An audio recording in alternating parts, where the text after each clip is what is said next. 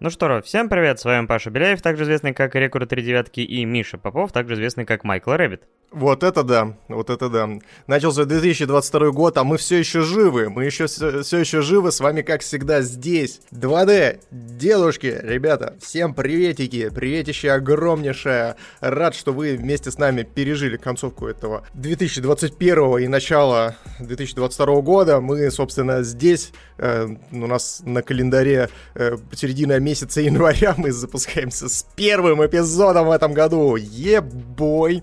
Че, Паш, как ты пережил-то концовку 21 года? Да, нормально. Я человек тихий, что называется, поэтому тихо себе живу, пержу, вот это все. А ты? Типичный, типичный дед, понятно, понятно все.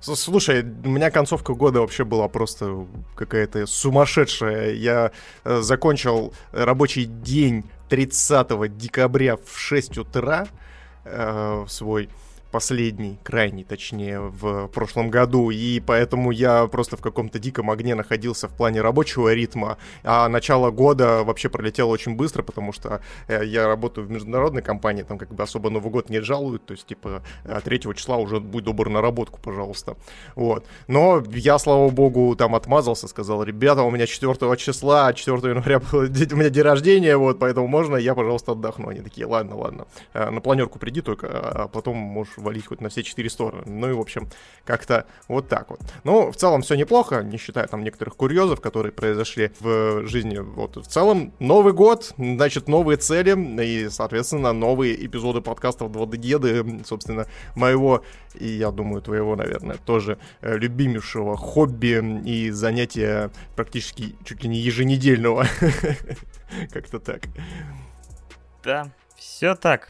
И сегодня у нас для вас 4 темки, э, которые вы заказали еще, по-моему, до Нового года, получается.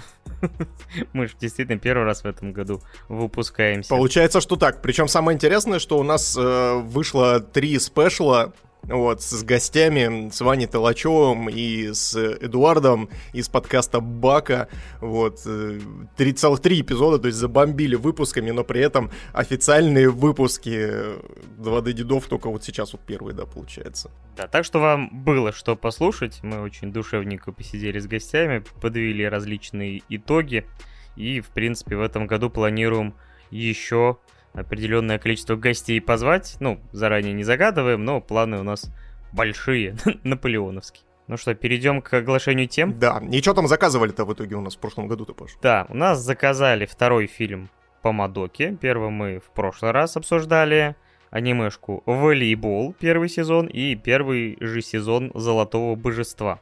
Помадока. Помидорка. Ой. Еда. Не отошли еще от новогодних салатов. Ой, господи, про еду мы с тобой поговорим, да, еще в, зол- в золотом божестве, что-то я прям вообще это по поводу еды там. Все вокруг нее и крутится, мне кажется. Главное, чтобы не было осомы. Или как она там. Слушай, мы, мы, мы это еще обсудим, мы это еще обсудим, потому что я вот буду, прям вот спойлерю, буду гореть там с одной херни в Золотом Божестве, ну а вы обязательно дождитесь, дождитесь этого рассказа, это будет интересно. Подожди, не распыляйся. У нас еще, да, есть дополнительная тема, которую мы выбрали сами, потому что вышла наконец-то ну, относительно громкая премьера, хотя, судя по тому, сколько людей было со мной в зале, охренеть, охренеть какая громкая, это «Кингсман. Начало». Но я фильм ждал. А сколько у вас людей было? У вас что, не полный зал был? У нас полный зал был на «Кингсмане». Со мной было пятеро. Вот такой ажиотаж в Питере. Понял, понял. Видимо, в Сибири гораздо больше любят золотые кольца, чем у вас. В Питере меньше, оказывается, любят фильм, в котором присутствует Петербург. Пусть в странном виде, но... Это да. Это да. Но об этом чуть позже. Поехали или еще что-то хочешь сказать? Ты чувствуешь, да? Чувствуешь вот этот вот вот это вот странное ощущение, то, что ты будто бы разучился разговаривать за все это время. Прям как-то что-то тяжеловато идет. Я такой чувствую, ты знаешь, это жил в пещере последние лет 20, и такой только сейчас вышел, такой, слова говорить, микрофон. Ох уж, блин. Не без этого. Да, это, это просто все знаешь почему? Потому что мы с тобой в торопях прям быстро запустились. Обычно мы с Пашей сидим, разгоняем где-то минут 30, э, общаемся там обо всем подряд перед э, записью. А тут получилось так, то, что я Мадоку досмотрел вот прям вот-вот-вот перед самым вот стримом, поэтому, э, конечно, не получилось у нас вот таким образом. Поэтому ничего, мы сейчас, я думаю, разговоримся. Сейчас вот речевой аппарат станет на место. Э, надеюсь, он встанет на нужное место, а не туда, куда он обычно встает. И мы кстати, можем как раз-таки размяться на Кингсман начало.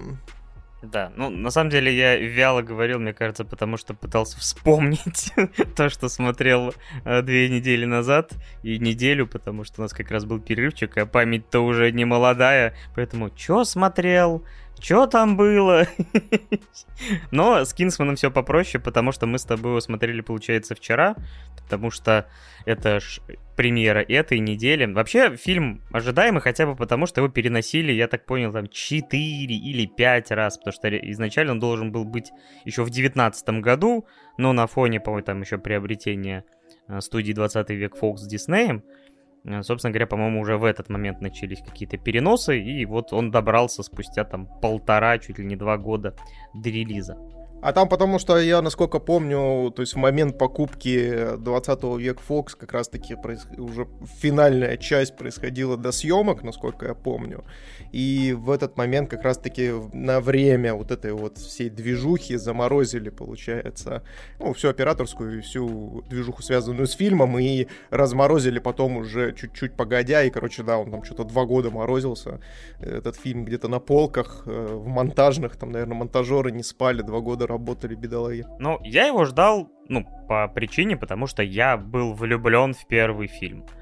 Э, вот этот такой, это феерия экшена, э, иногда таких э, жестких черных шуток, э, при этом вообще, ну, я был в восторге, помню, в первый раз, когда смотрел первый фильм, и на самом деле, первое, что я хочу сказать вам, зрители и слушатели, что если вы каким-то образом не смотрели пер первого Кинсмана, вне зависимости от того, что мы сейчас будем говорить про Кинсман начало, посмотрите его. Потому что я считаю, что вот с э, 10 это один из самых клевых, стильных, оторванных, то есть, не знаю, где авторы отрывались на полную э, экшен-фильмов, вот, опять же, десятых. Вот тебе как первый фильм? Слушай, ну начнем с того, что я в целом как бы вполне себе ну, у меня неплохой такой кредит доверия к Мэтью Вону, потому что, ну, этот человек э, для меня сделал очень много знаковых картин, то есть, ну, тот же самый «Пипец», который он снял там в, 10, в начале десятых, потом, как он перезагрузил «Людей X просто шикарно, с первым классом, это просто вообще отвал всего было. Ну и потом, естественно, вышел «Кингсман», и тут меня вообще просто расперло во все щели, потому что, ну, настолько действительно э, классного на тот момент экшена, настолько круто поставленного и, знаешь, вот такого прям настоящего рок-н-ролльного кино я давненько не видел, которое имеет, э, ну, не только титановые яйца, но и стальные зубы, которыми он может покусаться, ну, то есть там вот за счет своего черного юмора и тому подобное. Поэтому, да, для меня «Кингсман. Э, секретная служба» очень даже знаковое такое кино, которое с, с теплотой в сердце вспоминаю, особенно тут шикарный момент э, с клиффхенгером в конце, когда происходит битва в церкви, это просто вообще отвал всего, шикарно поставленная сцена была, она до сих пор у меня, ну и, естественно, финальная сцена с взрывающимися головами под э, шикарную музыку, ну это, конечно, очаровательно. Вот. Э, про «Золотое кольцо» я могу, в принципе, примерно то же самое, но на бал пониже сказать, ну то есть мне, в принципе, «Золотое кольцо» понравилось, понравилось, то есть они там конечно, чуть-чуть больше абсурда навертели, но, ну, там, еще плюс ко всему, там, воскресили некоторых героев, короче, тому подобное, вот, и, но при этом, при всем, то есть в плане постановки, в плане, скажем так, подачи и в плане юмора, для меня вот Кингсман прям эталон. То есть это, знаешь, такое чувство, как будто бы сняли фильм про джентльменов, которые решили, знаешь, немножечко побезобразить, короче. Пошалить. Ну, как немножечко. Да, при этом убив там чуть ли не полпланеты, но как бы это не важно. Вот, то есть это всего лишь масштаб трагедии. Вот, но в целом концепция интересная. Вот, насколько я помню, Кингсман же, это же у нас комикс, да, насколько я помню? Да, это тот же самый Марк Миллер, который пипца, по-моему, уже написал. То есть Мэтью Вон и Миллер, они работают не в первый раз вместе. Так что да, это и экранизация. И, не знаю, читал интересные факты. И я так понял, что та студия комиксов, которая выпускала, похоже, Кингсман, она то ли уже принадлежит Марвел, то ли еще что-то, поэтому э, там было считалось, что это типа условно так, ну, она вышла в США в конце прошлого года, то там шестой фильм Марвел. Вот так вот, вот так вот они все-таки я, кстати, надеялся, надеялся, что они предыстории как-то привяжут это все к киновселенной Марвел, но не срослось, к сожалению. Спойлер, спойлер. Да, там просто есть один персонаж, которого показывают после титров, и это представляется, как будто бы это новый суперзлодей из Марвел. Примерно такой же уровень пафоса и уровень сценки, но об этом попозже. Я ожидал, я ожидал, что там в конце вылезет э, Капитан Америка и начнется fight было бы неплохо. Но давай тогда о Кингсмане, потому что, ну, до этого это был э, Кингсмен одним словом, по-моему, там man было через другую букву. Короче, теперь это Человек Короля. Это предыстория, и, наверное, резонно, что в этот раз создатели впихнули это начало, потому что, мне кажется, это ну, довольно-таки резонный, э, резонный суффикс к этому названию.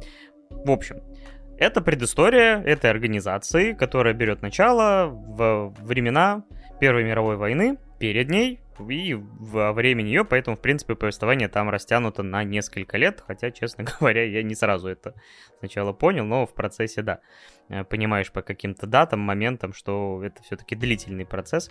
Вот, и э, в главной роли у нас э, Рэй Файнс, который играет, как он там, Дюк Оксфорд, граф Оксфорд, как его там правильно. В общем, короче... Да, Оксфорд. Да. Граф. И его сын, э, который стали свидетелем в, в молодости в Южной Африке, вот э, свидетелем страшных событий с их матерью. И вот после этого э, граф Оксфорд решает, что его главная задача это уберечь мир и его сына от войн, и он старается все делать, ну, так сказать, в таких пацифистических целях, но э, начавшаяся Первая мировая война делает вот сплошной пацифизм и без участия невозможным, поэтому начинается череда событий этого фильма. Вот как тебе в целом фильм? Оправдал он ожидания после стольких переносов? Слушай, здесь очень тяжело. Очень тяжело этот фильм обсуждать, потому что, короче, чтобы вы понимали, чтобы вы понимали.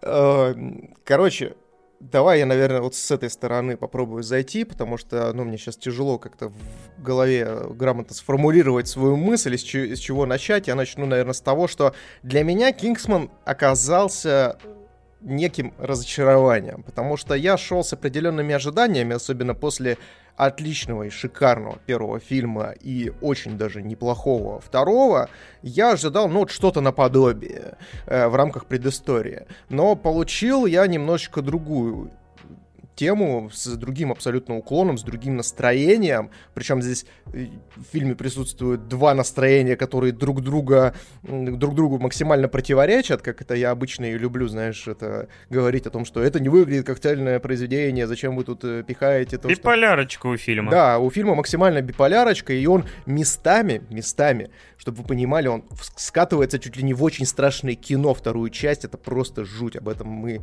э, чуть-чуть позже еще поговорим, когда будем рассказывать про некоторые моменты, но факт остается фактом, что э, Здесь кино, ну то есть если первый Кингсман был как раз-таки про э, интересное, про интересное взаимодействие тайных агентов, ну, то есть, когда, знаешь, типа, там присутствуют различные гаджеты, крутая постановка боев и тому подобное. Здесь она тоже в какой-то мере присутствует, эта постановка, но вопрос в том, то, что так как такое чувство, знаешь, как будто у Мэтью Вона не то чтобы закончились идеи, а будто бы он не понял, как развернуть вот события в этом сеттинге. Ну, то есть в сеттинге Второй мировой войны, хотя, казалось бы, там, блин, ну, куча немецких разработок, которые там, знаешь, тайные есть и тому подобное, то есть их можно как-то внедрить, чтобы, знаешь, там какие-то гаджеты, не гаджеты добавить и тому подобное. А здесь их не так много, и такое чувство, как будто, знаешь, он такой, блин, ну, короче, я не знаю, как здесь вот интересно развернуть, я сделаю упор на э, сюжетную составляющую, конкретно про, про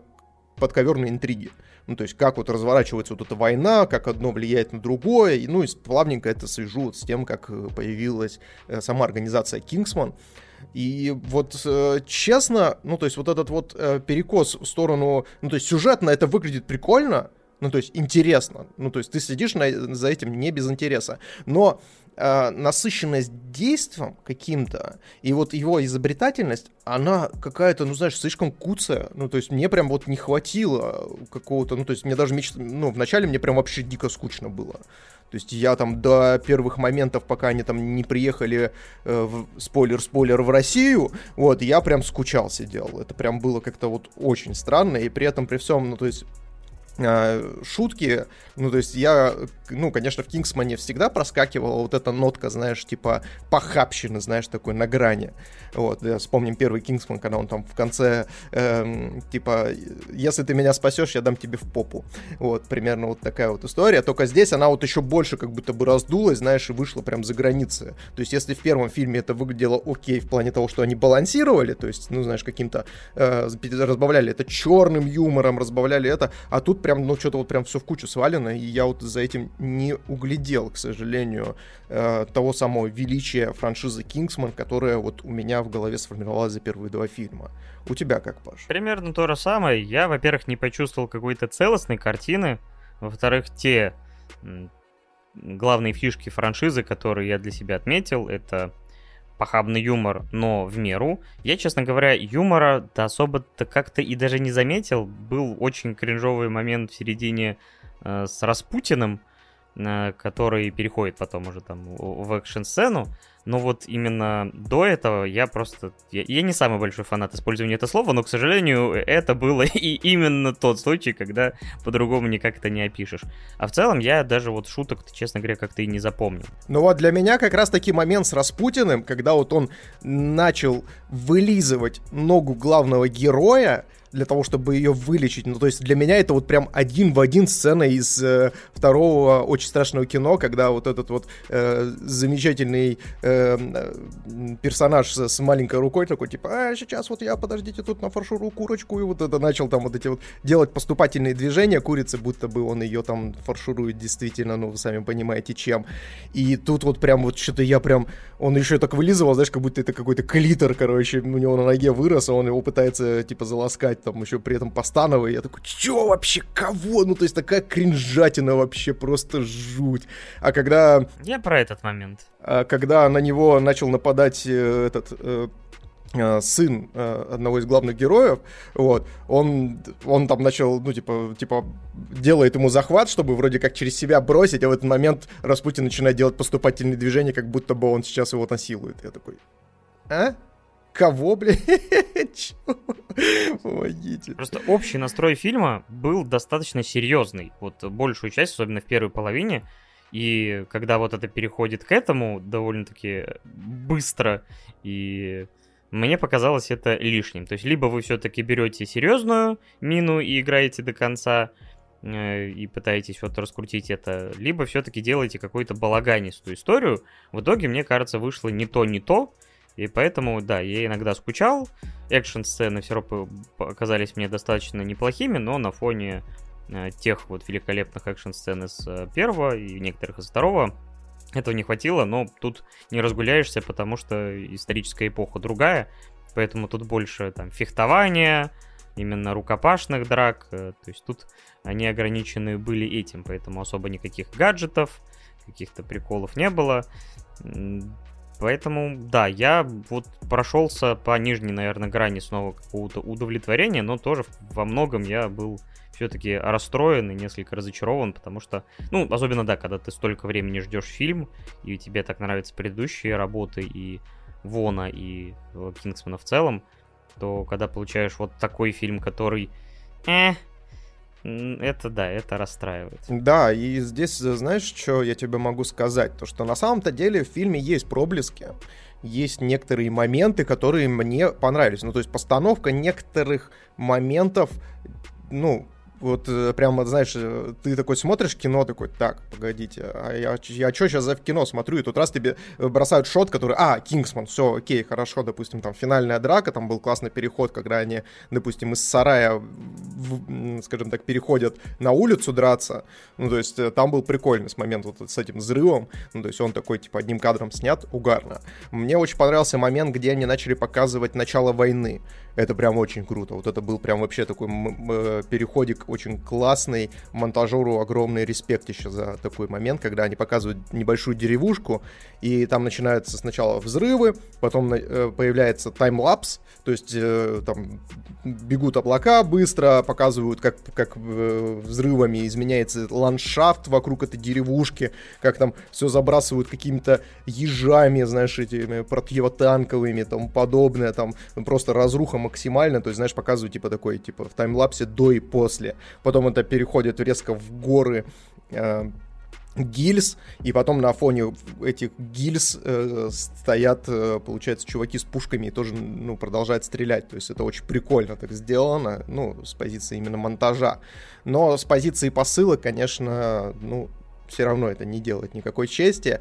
Момент с Распутиным, драка с Распутиным она мне сначала показалась очень даже интересной с позиции постановки, потому что он там вплетает как раз-таки ГПК, ну вот эти вот, знаешь, типичные элементы славянских народных танцев э, в свои движения, но при этом это выглядит как будто бы, знаешь, действительно Распутин стоит на месте танцует, а все остальные стоят на него смотрят. Ну, то есть это... Я сначала думал, о, прикольно, интересно, куда они зайдут, а потом, блин, ну, начал при приглядываться и понимаю, то, что ну, это все просто по пародия на те крутые экшн-сцены, которые были в первых двух Кингсманах. И это, конечно, дико разочаровывает. В Fortnite еще нету казачка. Мне кажется, это было бы неплохо. Знаешь, типа ты стреляешь, потом нажимаешь кнопку, начинаешь резко приседать и уворачиваться от хедшотов. Вот это я понимаю применение. Это да, это да. Слушай, такую, такую бы армию, мне кажется, весь мир бы боялся, как мне кажется. Да. А потом еще влетают шотландцы в своих юбках, э, за ними бегут... Э, господи, а кто был главный злодей-то по национальности-то? Я забыл совсем. Шотландец. А, он шотландцем был? А, ну все, ну вот, они на, на, на козлах, знаешь, такие, держась за, за рога козлов, влетают просто в э, какой-нибудь танк. И это прям жесть. Кстати, козлы имба, я считаю. И этот, Energy. И этот фильм это, это доказал, что козлы, мать твою, имба. This is Шотландия. Да-да-да, крикнул козел и, собственно, начал творить какие-то странные бесчинства. Вот. Ну, слушай, здесь я даже не знаю. Мне, мне вот понравились еще некоторые моменты, связанные с представлением героев, вот именно, знаешь, исторических. Ну, то есть классно то, что они в рамках сюжета обыграли, знаешь, уже всем известные исторические факты, но просто на грани фарса, короче, их запихнули в такую, знаешь, типа как раз-таки шпионскую какую-то историю, это очень прикольно, то есть когда, типа, какая-то есть организация, которая на самом деле э, руководит там некоторыми историческими личностями, и это прям классно, то есть было неожиданно в некоторые моменты, но с одной стороны, это действительно неожиданно, с другой стороны, ты такой, кого? Чего, вы? вы серьезно? То есть я... Э, там есть одна сцена после титров, Паша, ты, кстати, ее нашел в интернете, потому что Паша, к сожалению, ее пропустил да, я посмотрел, и действительно, это вот то, что я говорил, где условно задел на сиквел с использованием анонса персонажа в стиле вот сцен после титров а, Марвела, как будто бы сейчас выйдет действительно там, не знаю, там череп, красный или, не знаю, Танос. Но да, в истории человечества был один злодей, которого можно также представлять. Вот его так и представили. Это да. И вот я на этом моменте себе прям, вот, знаешь, прям, прям лицо фейспалмом ударил. Я такой, да вы серьезно? Ну, ладно, ну окей. Когда Ленин появляется, ты тоже такой... Вот такой звук я издал примерно. И такой, ладно, окей.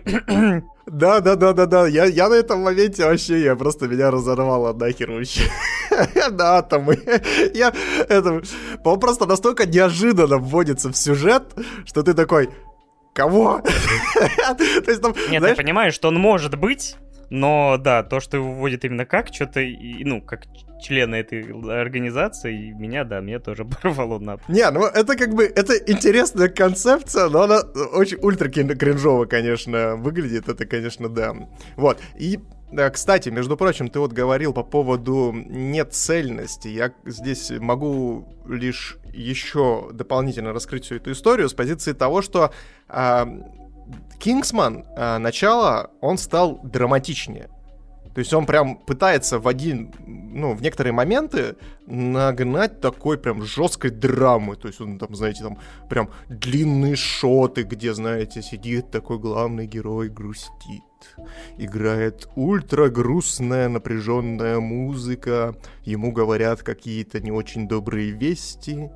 И он сидит, скучает, рефлексирует, расстраивается, депрессирует, агонирует и тому подобное. Вот. И в этот же момент, ну, то есть, э, точнее, в этом же фильме, спустя какое-то время, собственно, залетает кто-нибудь в комнату такой, нам нужно спасать того-то, того-то. Поехали. Нужно все это дело прекратить. Он такой, да, я согласен. И они летят куда-нибудь в другое место, где происходит вот кринжовый момент, например, с тем же самым Распутиным, который лежит главному герою ногу. И ты такой, понимаю. Ну, то есть, э, с позиции, как бы, ну, то есть, первый Кингсман и второй Кингсман, э, особенно второй Кингсман, в этом плане они не пытались вот нарочито набрать вот такой вот сильно грузный тон для того, чтобы раскрыть какие-то действительно важные моменты. И зачастую, даже во втором Кингсмане, там было несколько моментов, когда озвучивается действительно, знаете, какой-нибудь жесткий сюжетный поворот, и он озвучивается, знаете, так вскользь, Э, в диалоге между персонажами, и ты сначала такой не придаешь значения, а потом такой через минуту такой, чё? Погоди, в смысле, ты, блядь, что сейчас сказал? Погоди, это, это что? Это сейчас все, все поменяется? И действительно все меняется, и как бы и в рамках э, повествования это смотрится круто, динамично и достаточно хлестко. Ну, то есть, знаете, как будто бы это действительно э, какие-то, знаете, чуть ли не гаерические такие диалоги, только еще плюс э, э, с сильным влиянием на сюжет. Здесь такого нет. Здесь тон, вот они как раз взяли более грузный и пытаются разбавить его какими-то вот гипертрофированными, максимально возведенными в абсолют шутками из э, там второго или первого Кингсмана. И то есть здесь как раз-таки начинает вот эта магия рушиться, вот этого баланса, и в итоге ты такой, ну ок, ну ок. То есть, то есть вы вот так вот решили. То есть ты себе больше хочешь разбить лицо ладонью, чем конечно же, принять это за данность и действительно начать от этого получать удовольствие, к сожалению. Согласен. И что ты ему ставишь? Я Кингсману поставлю пятерку.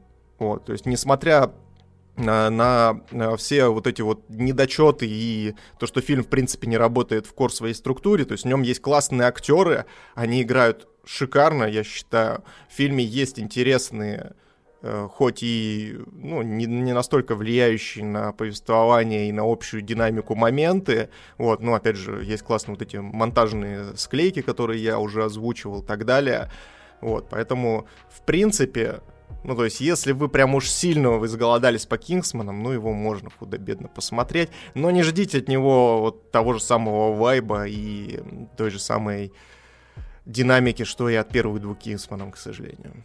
Да, я же повторю, что если не смотрели первую часть и вторую, то лучше посмотрите их. Если вот вам действительно будет маловато, то можно за компанию этот фильм глянуть. Я же поставлю, наверное, семерочку, а, потому что в целом, как бы, ну, мне фильм ок, но просто на фоне остальных он как-то мне показался блеклым, потому что, может быть, лучше было либо уходить в какой-то полный фарс, и игривость, либо же все-таки тогда уже до конца держать какой-то серьезный тон, а вот то, что фильм ни, ни туда, ни сюда в итоге вышел, вот привело к тому, что мне местами было действительно скучновато, местами он все равно работал, и экшн-сцены были добротные, и актерская игра действительно на уровне, но как-то это не совсем то, э, за что я полюбил первые два фильма. Да. Слушай, а на тебя сработал сюжетный поворот в середине фильма? Мне просто показалось то, что он прям один в один скопирован с первого Кингсмана, короче. А, ну, скажем так, не то, что... Нет, он на меня не сработал, да. Про проще так сказать. Потому что я вообще в этот момент заорал в кинотеатре, реально в голос, потому что я такой, блядь, вы чё? Вы чё, вы серьезно, что ли, блин, с первого Кингсмана украли сюжетный поворот? Алло! Голову не берегут. Ну, короче, блин, видно то, что это какая-то все-таки переработка и вторичность абсолютная. Ну что, и здесь я, наверное, знаешь, это по... сделаю плавный переход, раз уж у нас тут небольшая пауза. В отличие от второго фильма Мадоки. Давай, наверное, ты начнешь. Ну, вот говорю, первый фильм тебе как-то зашел, ну, не сказал бы, чтобы сильно, или даже вообще не зашел, поэтому мне интересно, когда ты увидел полную картину, все-таки изменилось ли твое мнение о Мадоке? Слушай, я здесь вообще охренел, конечно.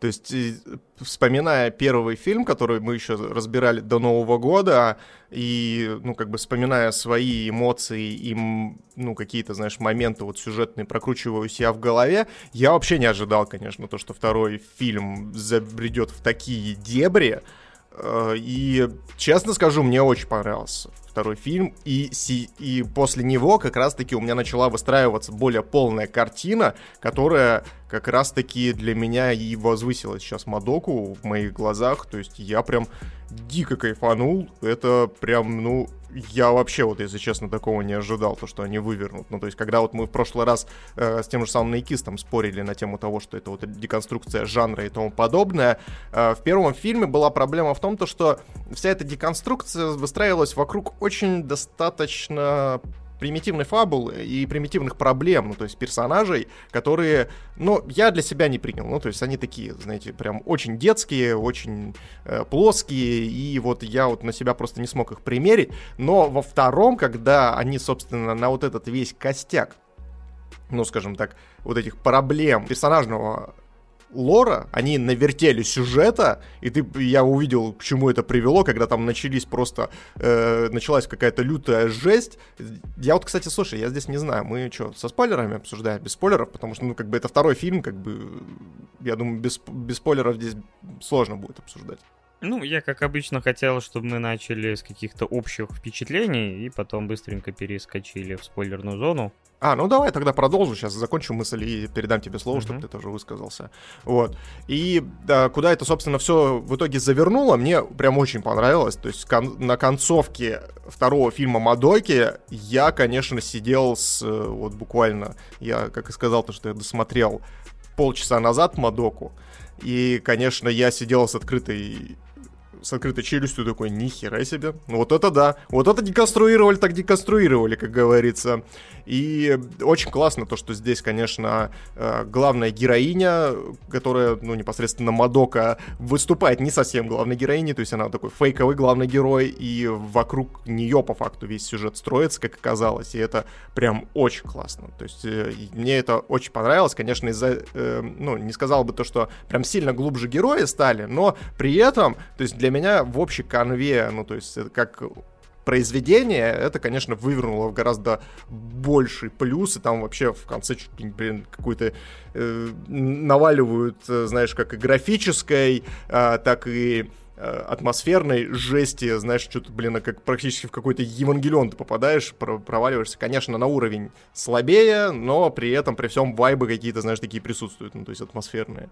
Это, конечно, очень поразило меня. А у тебя как? Я все ждал, когда мы вплетем туда слово Евангелион, кто первый доберется до этого сравнения. Но да, концовка, мне кажется, знаешь, при том, э, какой уровень иногда безумия творится в анимешках, все-таки Ева во многом э, скажем так, вывела это понятие на такой вот вселенский уровень, поэтому, когда начинается такие масштабные события, вот хочешь не хочешь, а ее приплетешь. так что Ева приплетена. Галочку мы поставим. Да, это знаешь, это как с Игрой Престолов. Ну, то есть, казалось бы, Игра Престолов закончилась, ну, очень спорно, но сам по себе путь по этому сериалу, ну, за счет вот этих вот сюжетных поворотов, за счет своей вот этой жестокости и, соответственно, отношению к главным героям, ну и второстепенным героем в том числе, то есть безжалостности вот этой вот. То есть примерно то же самое. Ну, то, то есть не, не зря там многие, когда пытаются объяснить, знаете, вот эти именно понятия, которые я перечислил ранее, э, приводят э, в пример, например, Игру Престолов, ту же самую. Это Игра Престолов на Аракисе, а это Игра Престолов в будущем, а это... Мы, да, поэтому в данном случае... Ну, сравнивать с Евангелионом, да, ты начинаешь только за счет концовки, но до концовки вообще вот этот момент с раскрытием э, предыстории Хомуры, я понимал уже в первом фильме, что есть какой-то замут со временем. Э, без него никак.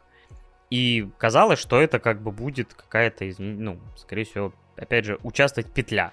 Это просчитывалось еще в первом фильме, я не считаю, что это какой-то там, может быть, даже спойлер, потому что это было мое предположение. И вот начинается раскрытие, и это очень клевый вообще момент, мне очень понравилось, как все это раскрывается. И опять же, ты понимаешь, а, вот выстроенную вот эту историю, почему фильм называется, ну и сериал именно Мадока. Хотя, по сути, можно было бы в главной героине, в главной героине записать именно Хомуру. И это особенно заметно во втором фильме, и когда раскрывается ее предыстория. Но все равно Увидев цельную картину, мне и первый фильм-то понравился в целом, потому что мне не показались все-таки проблемы их настолько детскими, потому что, ну, не каждый раз ты загадываешь желание, которое, скажем так, э, отдаешь свою жизнь во служению э, не пойми чему, добру, не добру, опять же, э, ради того, чтобы другой человек там смог заниматься любимым делом. То есть, например, вот эта история, я все равно считаю, что, блин, ну, не самая типовая и не самая банальная, потому что... Ну и тем более, как это все выкручено, потом узнаешь, какова цена этого решения, и совсем уже кажется, что цена неподъемная. Вот, и в перспективе всего этого я остался полностью доволен. Я не могу сказать, что этот фильм, там, не знаю, для меня стал каким-то 10 из 10. Дайте еще, дайте два, но, блин, это довольно-таки клевое произведение, которое даже если не брать в расчет, потому что у меня нет никакой предыстории с этим жанром, кроме, как я говорил, Sailor Moon, но все равно, как он относится к нему, то, как он его реализует, опять же, визуально, повествовательно, и вот какие там есть, опять же, повороты, и какая-то вот эта нарочитая даже жесткость, мне кажется, что вот мне все это понравилось, мне все это зашло, поэтому э, и с учетом вот этой высокой ноты в конце, я остался полностью удовлетворен. Так что теперь дальше можно уже переходить, наверное, к спойлерной зоне. А, я думал, ты уже сейчас. Ну, тогда все, переходим к волейболу. Так порешали, короче. Все, зашибись, ребят, все срослось. Вот, всем спасибо, кто заказывал, всем, кто, собственно, болел за э, и пропихивал, собственно, это кино э, к нам в топчик. Вот, все, пока-пока. Не, меч пока на стороне Мадоки. Да. Паша, я знаешь, какой тебе вопрос задам? Угу. А как ты для себя воспринял, про что вообще Мадока? Так, мы уже ставим галочку эту со спойлерами. Да, да, конечно, давай поставим, конечно, спойлеры. Ребят, сейчас будут спойлеры, поэтому... Хотя это, блин, второй фильм, алло. это второй фильм, мы вам уже заспойлерили первый, поэтому, собственно, сейчас будет спойлер уже ко второму и в целом как к более полному произведению, я считаю. Ну, давай я попробую тогда сформулировать, а ты, может быть, к этому моменту как раз-таки и какими-то флешбеками догонишь мою мысль. Вообще, если прям совсем прям в лоб и очень утрируя говорить, то на самом деле Мадока, девочка-волшебница, оно про то, что Никогда, мать твою, не давайте детям суперспособности, блядь, потому что они перезапустят гребаную вселенную как минимум дважды, блядь. Разрушатся к херам, потом такие, ну что-то мы тут херни наворотили, давай-ка вернемся, попробуем все исправить. Примерно как-то так. Вот. Но если смотреть глубже и говорить уже менее, конечно, утрированно, то для меня Мадока это в первую очередь история про, конечно же, взросление, а, потому что здесь как раз-таки поднимаются, ну, как я и говорил в первом фильме, они достаточно утрированы, эти вопросы о том, что вот там э, девочки, как у них там с мальчиками, как у них вообще вза- про взаимоотношения, про внедрение конкретно в современный социум. А тут получается так, то, что это все дополнительно разворачивается и разворачивается уже как раз-таки э, к тому моменту, что оказывается-то ну, вся это, все это понятие общности и вообще в целом как раз-таки взаимодействие между людьми, очень такая зыбкая вещь, которая имеет две стороны монеты, и Мадока показывает как раз-таки обе. То есть первое — это, ну, естественно, того, что ты получаешь конкретно от людей, когда ты, допустим, с ними вступаешь в контакт, а второе, на что ты готов, чтобы этот контакт продолжился. То есть здесь э, первый момент это вот э, был в первом фильме, когда у нас э, одна из главных героинь делала все для того, чтобы на нее внимание обратил мальчик, ну то есть тот самый скрипач, э, который по факту потом ушел к другой. Ну то есть, э, знаете, это вот как раз-таки и говорит э, про максимализм вот этот юношеский, когда дети готовы поставить все на кон, пойти в all ради какой-то идеи фикс. Ну, то есть это вот как раз-таки вот это абсолю- абсолюзированное мышление, когда ты вот либо с ним и никак иначе. Вот, либо с ним, либо смерть. Либо вот я делаю это, либо же я погибаю. Ну, то есть, типа, второго, третьего варианта нету вообще. Ну, то есть, э, вот когда ты, ну, там, тебе лет 13-14, э, когда у тебя там пубертат начинается и тому подобное, вот ты как раз начинаешь мыслить вот такими э, директивами. И история в том, то, что это деструктивно. Это деструктивно, потому что на самом деле жизнь-то она гораздо сложнее. И Мадока прекрасно показывает о том, что по факту, по факту, зацикливаясь на каких-то одних определенных вещах, ты можешь завести себя в такое дерьмо, из которого потом тебе будет очень сложно выбраться. То есть э, нужно всегда смотреть э, на ситуацию с разных сторон. И не всегда есть один, два и даже три выхода из ситуации. Иногда их гораздо больше, потому что жизнь, она не так проста.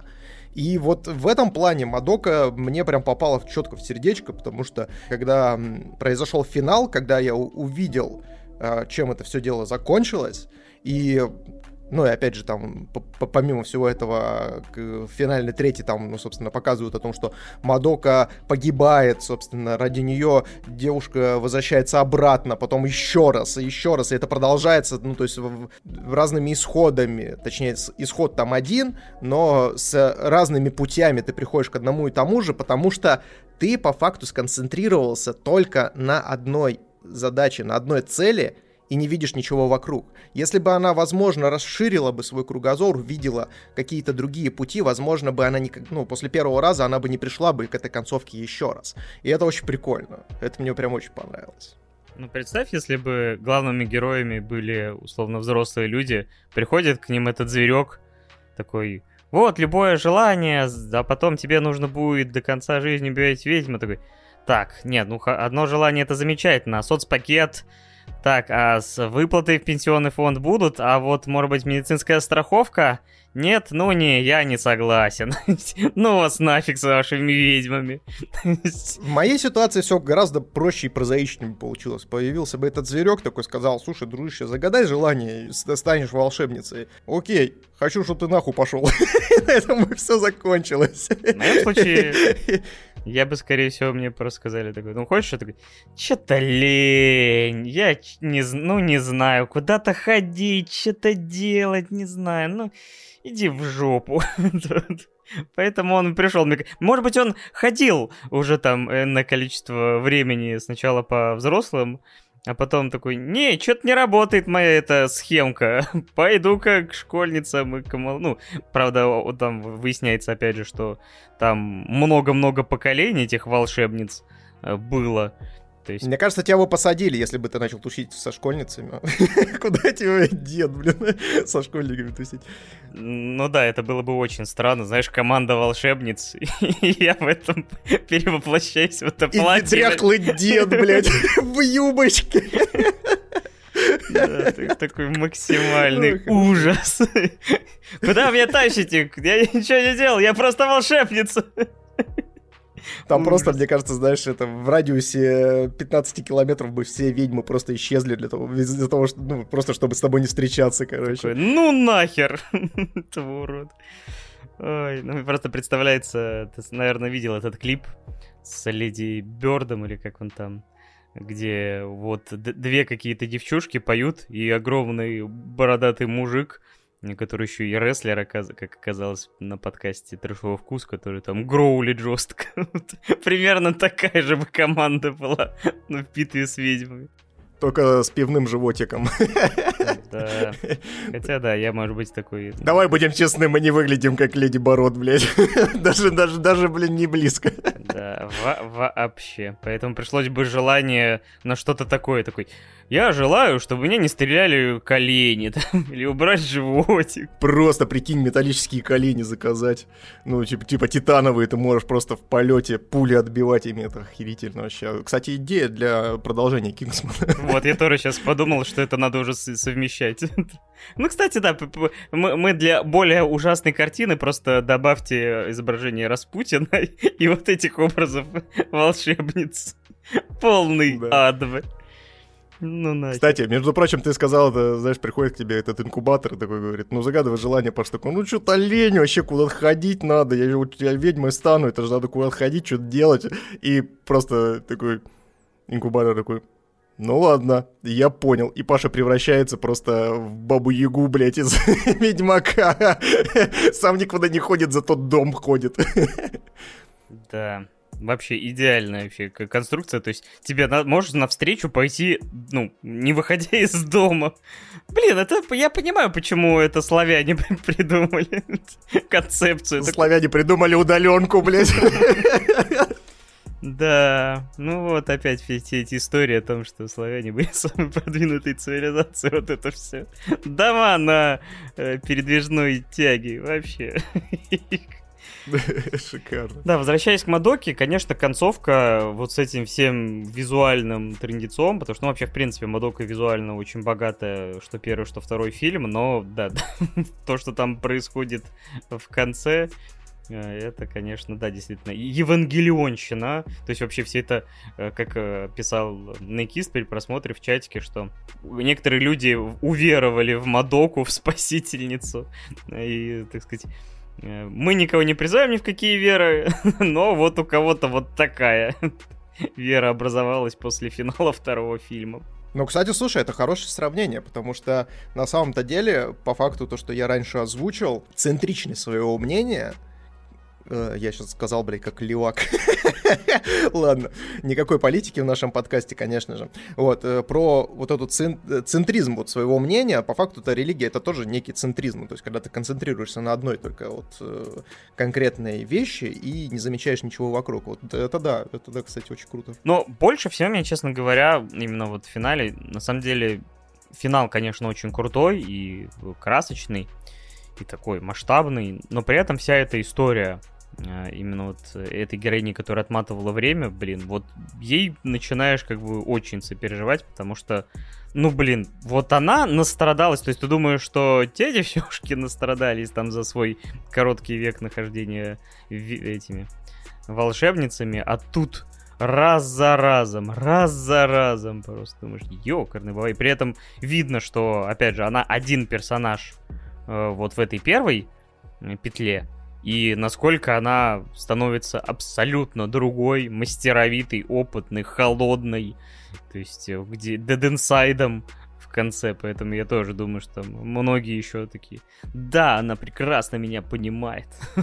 Это да. Ну, то есть, это, кстати, между прочим, я считаю, что та же самая э, Хомора, она практически самый проработанный персонаж в э, вообще во, во всей вот этой вот вселенной э, девочки-волшебницы Мадоки, потому что, вот если честно, кроме нее и да, наверное, больше я никого, наверное, так сильно не смогу выделить. Вот Кёка, например, та же самая красноволосая девочка, она вообще какая-то, ну, то есть абсолютно плоская. Я даже не, до сих пор не, не до конца осознаю, что она загадала, чтобы стать волшебницей, так, потому что она, что она делает? Она постоянно выпендривается и постоянно жрет. Ну, то есть все, больше она ничего не делает, такое чувство, будто она, знаешь, бесконечный запас жратвы себе заказала, просто не может ее материализировать из, из воздуха и просто кушать.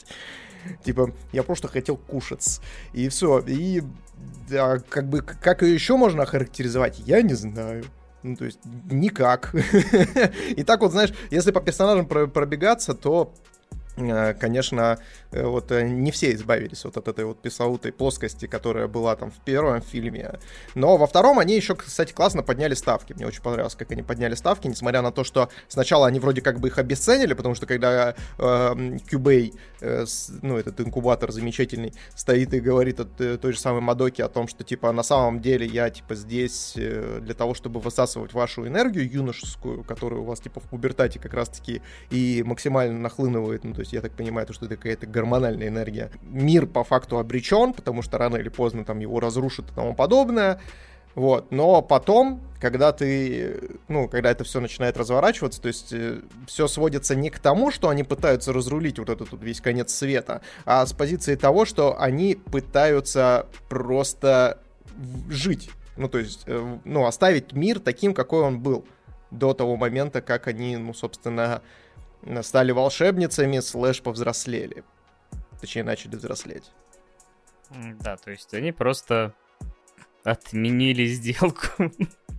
Культура отмены. Мадока ее придумал, оказывается. Вселенского масштаба отмена произошла. Такой, отменяю всю вселенную, где все говно. Хочу новую вселенную, где не надо жертвовать девчушками ради блага этой вселенной. Я очень надеюсь, я очень надеюсь, что э, там же есть еще дополнительно, да, по-моему, материалы по Мадоке, если мне не изменяет память. Вот. И я очень надеюсь, что там в одном из осветлений э, всему миру станет известно, что вот эти девочки в пубертате на самом деле ведьмы, и типа из-за них вот эта вся херня сейчас произойдет, и их начнут сжигать на костре. Вот это будет очень интересно, мне кажется. Ну, может быть, в средневековье кто-то и узнал? Осуждаю максимальное сжигание девочек на костре, если вдруг... Э, ну, только они же не видят обычные люди. Для них же э, эти все существа, это все паранормальное. Они просто идут куда-то там, типа, самовыпиливаться, и вот это все. То есть они же их... Ну да, если такая концепция, ну вот тот чувак, который писал все эти э, пасквили в средневековье на... То есть там же, в принципе, я помню, какой-то подкаст слушал, то есть вся книга этого там монаха или не монаха э, пропитана таким каким-то женоненавистничеством, которое вылилось вот в то, что если умеет читать, ведьма. Что-то пошла куда-то с котом, ведьма. То есть там э, на любой вопрос, ты просто знаешь такой список, типа вариантов, при котором она ведьма. И примерно 100% случаев должны оканчиваться этим выводом. Так что да, во вселенной Мадоки, я думаю, да, многие волшебницы бы еще даже с настоящими ведьмами даже бы не столкнулись. Оказались бы, да в таком незавидном положении. Это да. Ну а что ты ставишь-то в итоге, Паш? Все, всей Мадоке. Давай, наверное, сначала второму фильму, а потом всему, собственно, тайтлу. Хотя там еще есть третий фильм, но говорят, что он дополнительный, тут Никис написал в чате, поэтому можно уже, в принципе, делать какие-то выводы. Я поставлю второму фильму восемь с половиной, граничащий с девяточкой, наверное, а первому я ставлю восьмерку, хотя вот сейчас, опять же, проговорив все и вспоминая какие-то вот моменты, которые мне понравились, наверное, я ему тоже мог на вот восемь с половиной тоже поставить. Так что и, итог, да, восемь с половиной, наверное, итоговый, который, опять же, да, чуть-чуть скребет девяточку. То есть я, я доволен. Классное произведение, которое вот ощущ... оставляет ощущение целостности, определенной оригинальности, визуального пиршества, потому что мне, например, опять же, возвращаясь к тому, как они визуализировали мир ведьм, это, ну, знаешь ли, ну, я, честно говоря, такое видел, как я говорил, только в каких-то психоделических историях 70-х, там, в клипах в рок-групп, и вот эта вся история. То есть в анимешках и вообще, в принципе, классической анимации это что-то нетипичное, что-то, что ты назовешь слишком странным. А здесь это вплетено довольно-таки органично. Так что да. А ты ставишь сколько? Я второму фильму поставлю 8. А, ну и в целом произведению я ставлю крепкую семерку. То есть э, отлично, неплохо деконструировали, неплохо докрутили во втором фильме к концу всю эту историю, классно ее закольцевали, круто перенесли, скажем так, некоторые моменты психологичные на как раз-таки э, всю эту историю. И, соответственно, единственный у меня вопрос к тому, что кто, блин, после первого фильма доберется до второго. Вот я вот не знаю. Ну, то есть, если, если вдруг вы э, хотите посмотреть, мод... хотели посмотреть Мадоку, но прекратили на первом фильме, то я советую вам все-таки второй посмотреть. Скорее всего, вы измените свое мнение в целом о э, данном тайтле, как я. Потому что, ну, Я вообще не знаю, ну то есть, блин, мне, мне кажется, в этом плане лучше все-таки сериал, наверное, все-таки посмотреть, хоть он там и графика похуже и тому подобное, как говорят, но, слушайте, он будет смотреться гораздо более полноценным, чем ты на первом фильме посмотришь такой, а, ну что-то вообще мимо, и пройдешь мимо второго, хотя посмотреть там есть на что все-таки. Да, тоже хотел подытожить, что мне кажется, сериал, то есть даже несмотря на то, что я не смотрел его, но мне почему-то кажется, в таких при общих равных лучше просто посмотреть сериал, как э, законченное цельное произведение, нежели вот две половинки. Но опять же, если вам понравилась первая половинка, вы второй, как я, тоже посмотрите в удовольствие. Так что вот такие у нас два мнения. Ну а мы переходим к третьей теме и это волейбол. И мне будет очень легко подожди, рассказать, о чем подожди, это аниме. Ты что? Ты неправильно. Ты неправильно озвучил название. Это волейбол! Вот так вот должно быть это. Ах да, я все время забываю про энное количество восклицательных знаков в названии тайтлов аниме. Давно надо привыкнуть, потому что Дюрарара! Как будто на тебя Волейбол! орет с экрана. Это знаешь, и... почему вы не ходите э, в оперу? Потому что я не люблю, когда на меня со сцены кто-то кричит на протяжении двух с половиной часов. Да. И э, для меня это первое аниме, э, которое, жанра, который называется Спокон, по-моему, э, поправьте меня, если я напутал, опять же, не, сталкивался с ним до этого, и не могу сказать, что я был сильно взволнован от того, что, блин, сколько же анимешек этого жанра впереди. Э, хоть я к спорту отношусь вполне себе хорошо, особенно, ну, правда, пик моей любви, наверное, к просмотру и какого-то участия, само собой, остался далеко в, мо- в молодости. И я, главное, знаешь, пока смотрел волейбол, у меня всплывали флешбеки, как я смотрел какие-то волейбольные матчи, хотя за собой я никогда не замечал вообще какой-то привязанности к этому виду спорта, потому что э, с моим ростом волейбол это не то, чтобы Э, оптимальный вид спорта, хотя главный герой этого аниме, и не только он, э, доказывает активно, что не-не-не, если твой рост метр шестьдесят с чем-то, для тебя не все потеряно, ты можешь быть одной из главных звезд э, своей, по крайней мере, школьной команды. То есть наш главный герой, он, собственно говоря, болеет волейболом, у него есть кумир, которого зовут Маленький Гигант, и которого нам постоянно показывают со спины там или еще как-то, который учился вот в этой э, старшей школе, куда он, собственно, переходит, и вот он первым делом мчится на занятия, хотя история начинается немножко до этого, то есть он еще в средней школе, там в последнем году учебы попадает наконец-то на волейбольный турнир, где он собирает какую-то команду из людей, которые там с трудом даже вообще знают правила и вообще там играли только с ним буквально там на заднем дворе школы, потому что им не хватало участников для того, чтобы заниматься полноценным э, клубе и кружке, поэтому иногда с девушками вообще тренировался. И волейболом в том числе. Вот. И... А потом, а потом он, а потом он заболел волейболом. И пришлось долго лечиться. Мы все больны волейболом. И за волейбол умрем. И все это продолжалось еще до момента, как он не встретил Тобио Кияма, парнишку очень талантливого из сопернической команды. И волей судеб, после матча, на котором их, собственно говоря, вот эту любительскую команду благополучно э, разгромили, он узнает, что этот парнишка Кигияма учится с ним в одной старшей школы, потому что он не попал там в лучшую школу волейбольную, ну, где есть э, такой кружок. И вот с этого начинается эта анимешка. Вот как тебе? Вообще, знаком ли ты с таким жанром? Как ты относишься к Слушай, волейболу? Я вообще никогда, никогда в своей жизни не смотрел спортивные аниме. Вообще никогда. Ну, то есть, ну, даже желания такого не было. Ну, то есть, я знал о том, что... Хотя, подожди, не, не, я же смотрел Megalobox, вот. Ну, то есть, точнее, я его начал смотреть, но так и не продолжил.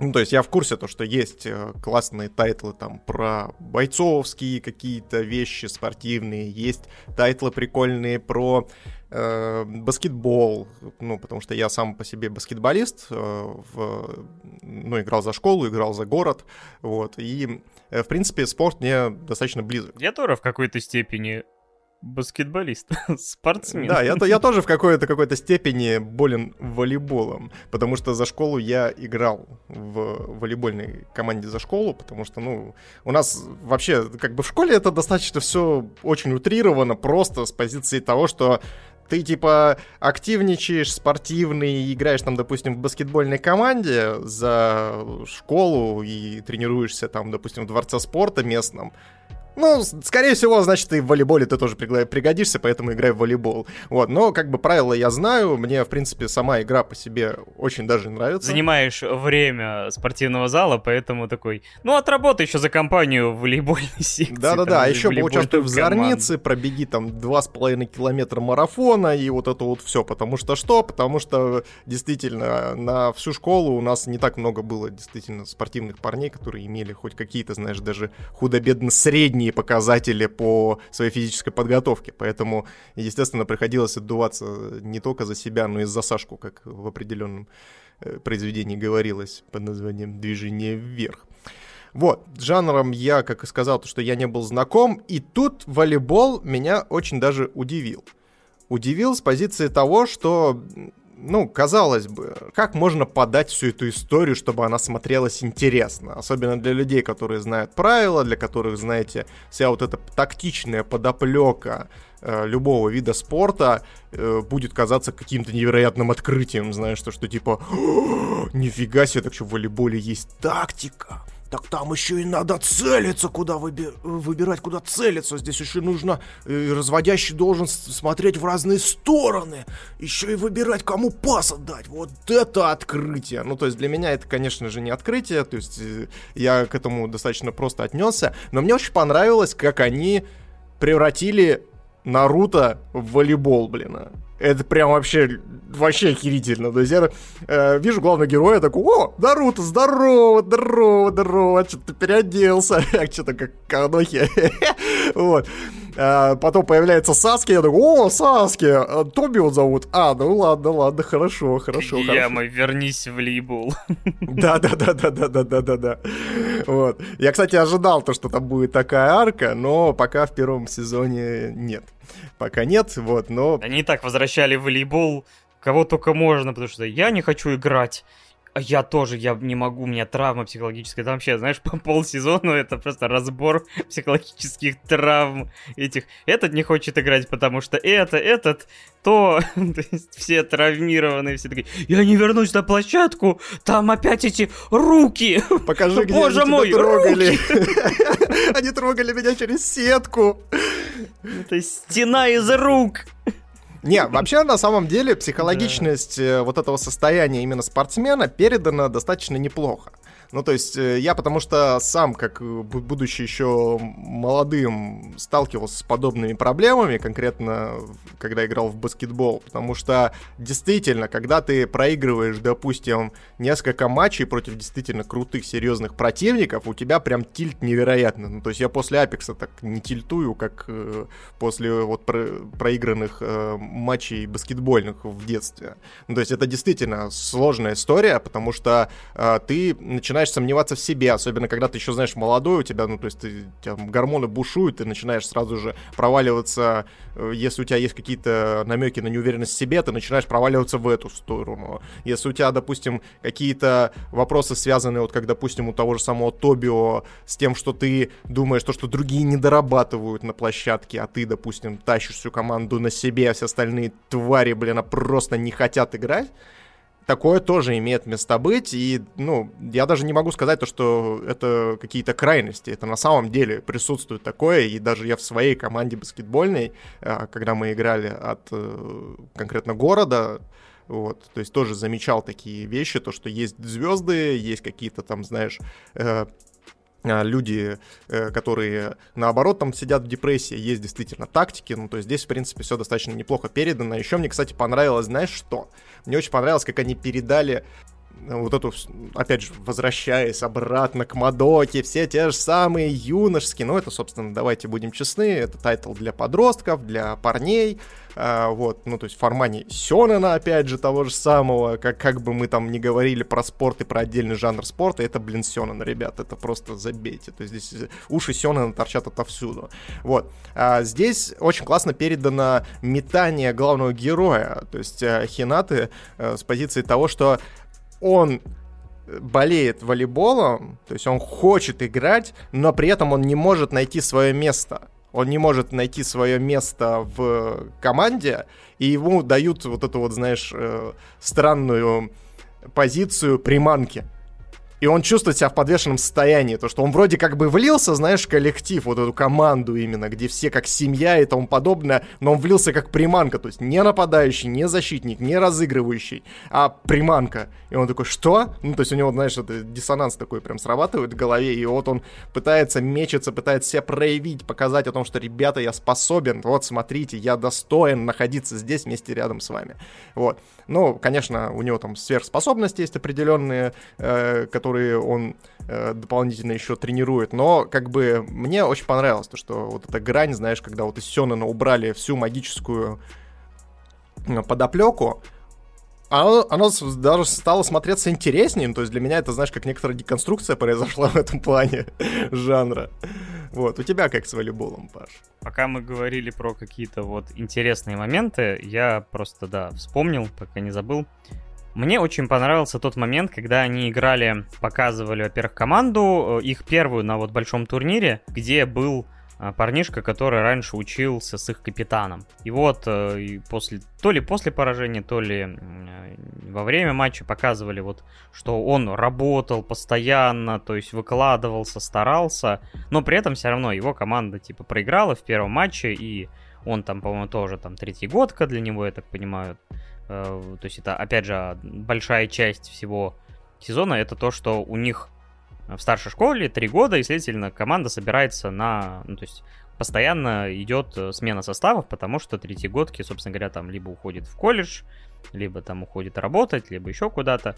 То есть э, у них такой момент переломный, что вот когда третий год, не факт, что у них вообще будет возможность когда-либо играть вот в какой-то полупрофессиональной, какой-то любительской лиге, то есть, ну, хотя бы вот что-то с каким-то намеком на что-то серьезное. И вот этот парнишка а, обрубается на самом начале, понимая, что, похоже, для него волейбол все, а вот для них это, знаешь, там один из э, ключевых моментов, что все хотят э, подольше задержаться на площадке, все горят, они все любят волейбол, то есть я хочу здесь остаться, я хочу победить. И вот он и девчонки, например, э, женская команда, который, то есть их капитан, который тоже дружит с капитаном мужской, и вот они попадают на соревнования и тоже вылетают э, на первом, а она при этом тоже старалась, э, ну, ви- видела и чувствовала, что остальные участницы команды, ну, относятся довольно легкомысленно и не дорабатывают. Но не, она не, не Кагияма, она не стала их там как-то шпынять, э, как-то на них давить. И вот, э, вот эти две истории, они проигрывают в первых матчах, и такая параллель идет, что блин, мы так старались, мы вложили всю силу, всю душу, но все равно проиграли. И вот ты понимаешь, что это немаловажная часть спорта, потому что, ну, победитель условного турнира может быть только один. Там каких-то заметных мест только три с какими-то медалями, там, ну, иногда там отмечают еще какие-то вещи за пределами там э, победной тройки. И я рад, что аниме не только говорит о том, что, блин, если ты будешь стараться, все у тебя будет, если ты поставишь все на карту, все сыграет, то есть оно все-таки показывает и обратную сторону спорта, немаловажную, то, что для большинства все-таки спорт это, ну, определенной степени разочарования, то есть они могут поставить все на э, вообще карту, и свою учебу, и свое будущее, но не получить отдачу, потому что есть просто люди, которые сильнее, талантливее, больше занимались еще, чем вы смогли изыскать резервы. И это тоже, мне кажется, как любой спортивной истории, это важная часть. Если бы они это закрывали, я бы показал, мне показалось это более какой-то слащавой такой историей, если бы она была более однобокой. Это даже вопрос не про, ну, то есть повествование приводит не к тому, что есть понятие разочарования, а есть такая история, что нужно уметь проигрывать. Ну, то есть это вообще, я считаю, то, что один из самых важных навыков, который должен в первую очередь для себя осознать и понять э, там, любой ребенок, это умение проигрывать. То есть умение признавать свои поражения и делать из этого какие-то выводы.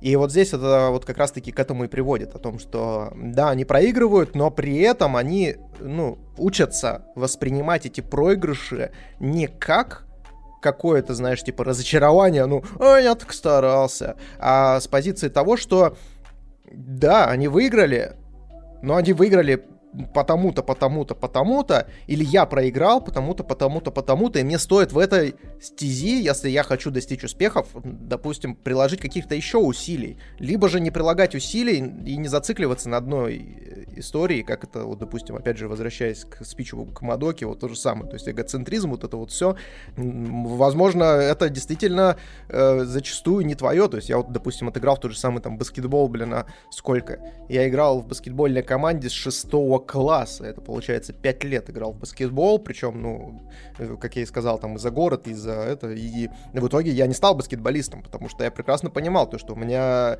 недостаточно данных. Но при этом я был полезен в команде, мне понравилась вот эта вся командная движуха, вся вот это понятие семейности, братства, вот, э, чисто брутального гетеросексуального мужского, вот.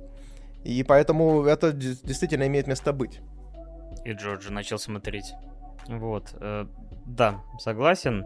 И вообще, возвращаясь э, в такую базовую точку, как мне, в принципе, эта анимешка, у меня сложно с этим, потому что мне он ок, то есть я получил определенное удовольствие, мне не было в муку это его смотреть, но какого-то эмоционального отклика я не получил. Изначально я думал, и вот когда я услышал фразу на трешовом вкусе от Гигука, что одной из сильных сторон именно спортивных аниме или там манг, это именно метафоры, сравнения и, конечно, знаешь, после Сомы у меня разыгралась фантазия, но, блин, одно дело кулинария, в которой так или иначе есть огромное количество вещей, которые можно вот визуализировать, сравнивать, и Сома там берет от этого все. В то же время как э, вот это ожидание каких-то метафор ярких, оно, конечно, в волейболе обломалось, потому что стена из рук ну, это Великая Стена. Типа, с, э, полет, ну, полет за мечом, но это как полет птицы. И там а, еще пара визуализаций, то, что команду соперников называет там Нека что-то там, и, а их команда считается там воронами, и поэтому это битва по помойная за дворами, что-то такое. То есть, и в остальном, в принципе, как бы с какими-то визуальными метафорами, в общем-то, и все. То есть, э, если говорить про техническое исполнение, блин, анимешка очень, конечно, клево нарисована. То есть она передает именно вот эту хлесткость, все эти прыжки.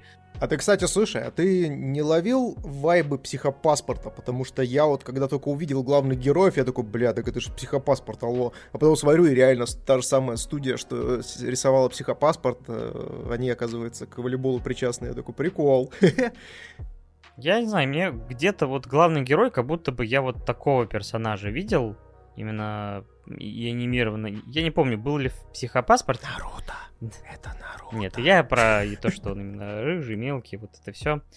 А, Что-то как будто бы где-то такой персонаж проскакивал, хотя мне такое странное ощущение, что как будто бы это та девчушка из ковбоя Бибопа, только почему-то только вот мелкий рыжий, у меня вспоминается только она.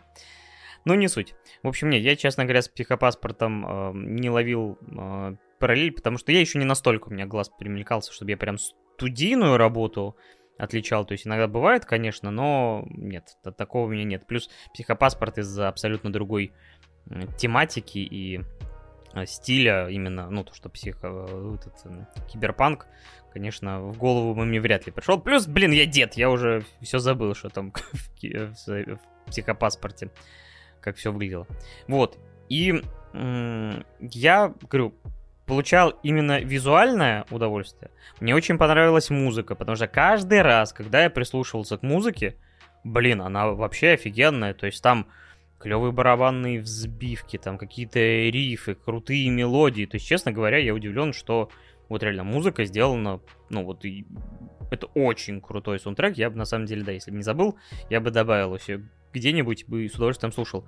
Но каждый раз, когда персонажи начинали взаимодействовать устно, у меня в голове начинался белый шум. Я не знаю почему, но я вообще не воспринимал в этом аниме информацию и диалоги вообще никак. То есть я на записях эм, стримов можно заметить, как я просто сижу, сижу и такой... и, и, и матерюсь вслух. Я понимаю, что для дедов это обычное занятие, но это обозначало, что я в очередной раз начал думать абсолютно на какую-то левую тему во время просмотра.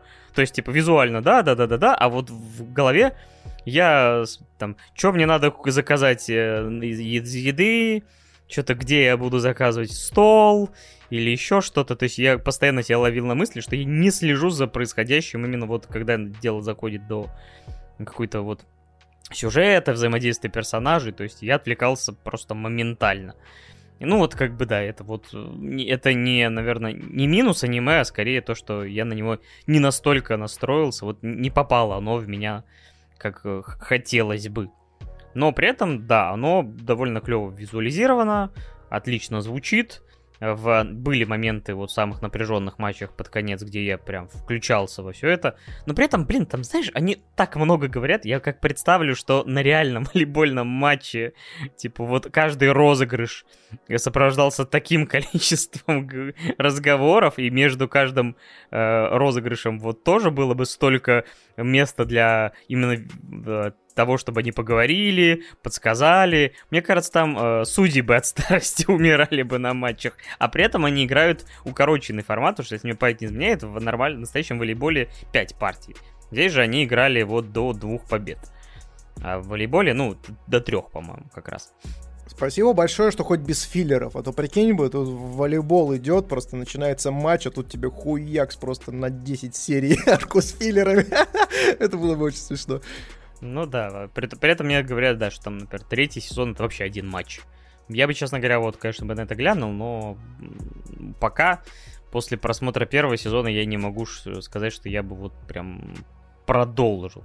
То есть для меня это просто хорошая, крепкая анимешка, которая не стала для меня ни великолепной, ни отстойной. Просто было прикольно посмотреть.